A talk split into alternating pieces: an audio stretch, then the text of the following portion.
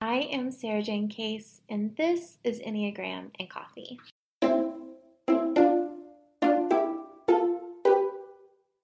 Hello, friends. Happy Monday. Welcome back to the podcast. Today, we are going to look at the importance of productivity through a different lens. But first, today's rosebud and thorn.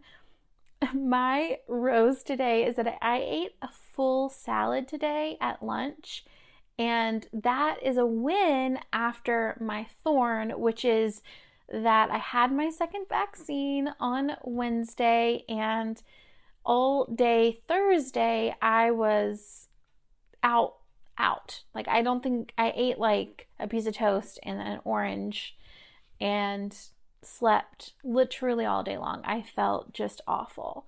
And then I tried to eat breakfast this morning. My appetite wasn't quite back yet, but I ate a salad at lunch, so that's a win. But um, ooh, it hit me hard. I went into this kind of naively thinking I would be like right back to work on Thursday. It wasn't like that for me. However, um, obviously, super pumped still about the possibilities that are going to open up once this kind of integrates into my system. My bud is that I am hosting a free workshop all about work life balance on Thursday at 12 p.m. Eastern Standard Time. So you should definitely put that on your calendar. Ooh, where did that accent come from? Put it on your calendar. And on Thursday at 12 p.m., join me for a free workshop all about time and self care and a different way to think about productivity. Which brings me to today's episode. So, typically, when we think of being productive, we are using it as a reason for us to produce more. This is ingrained in us from our consumerist society and stems primarily from corporate American culture. If we produce more, then we are worth more. That's the message we receive our entire lives. However, this concept of needing, be, needing to be productive for productivity's sake actually can cause us to be less effective, even when we're considering a corporate work environment.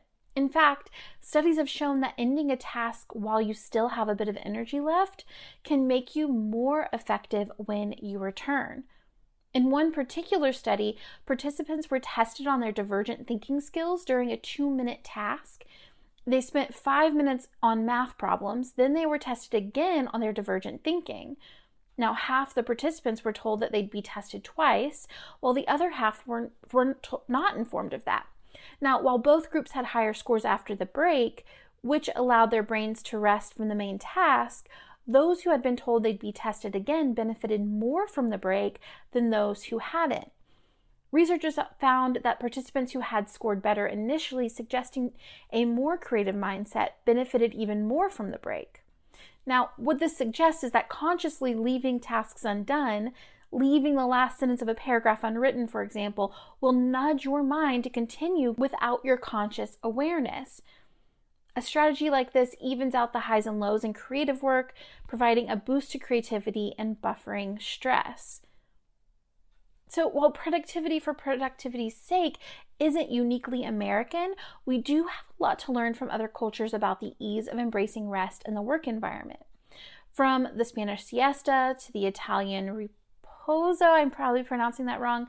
Many Italian businesses actually close in the early or late afternoon, allowing the owners to go home, have lunch, and take a quick nap during the hotter parts of the day.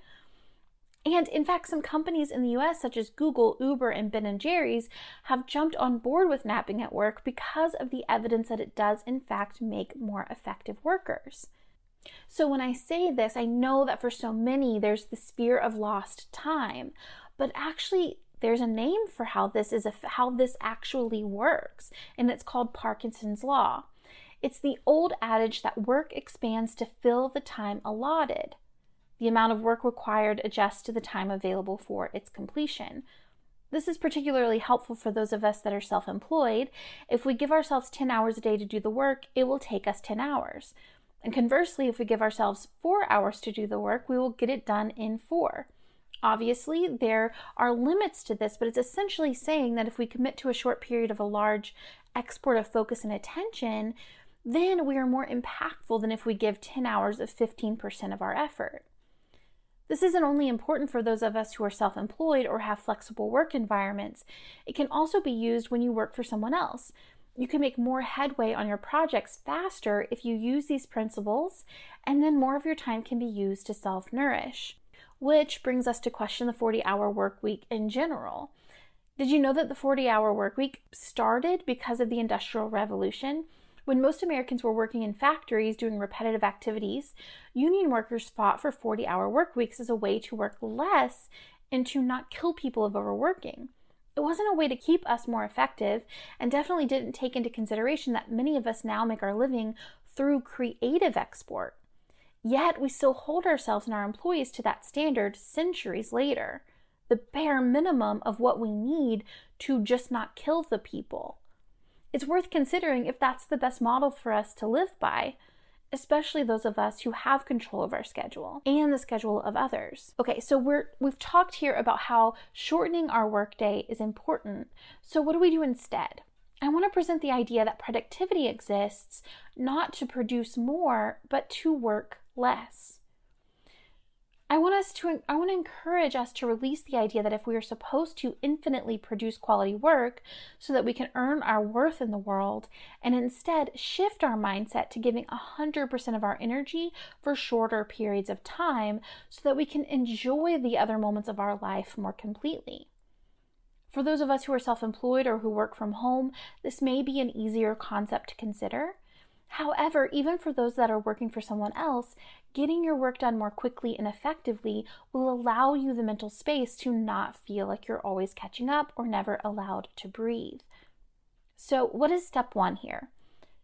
I suggest giving your tasks time frames that you intend to complete them in. Maybe that's 25 minute increments or one hour long focus sessions so that you have time in which you just stop what you're working on Try that out this week. See if it makes you more effective in shorter periods of time and let me know how it goes. Now, as a reminder, if you want to ditch the productivity for productivity's sake mindset and are ready for more rest and ease in your life, you may want to check out my free workshop that's happening this Thursday, April 29th. I'm talking all things time management and balancing work and life. We will try to have that linked in the show notes for you. If for some reason I forget, you can find it on Instagram at, in, at Sarajane Case on Instagram. We'll have the link in the bio. As always, it is such a joy to create this content for you. I will see you tomorrow for the next episode.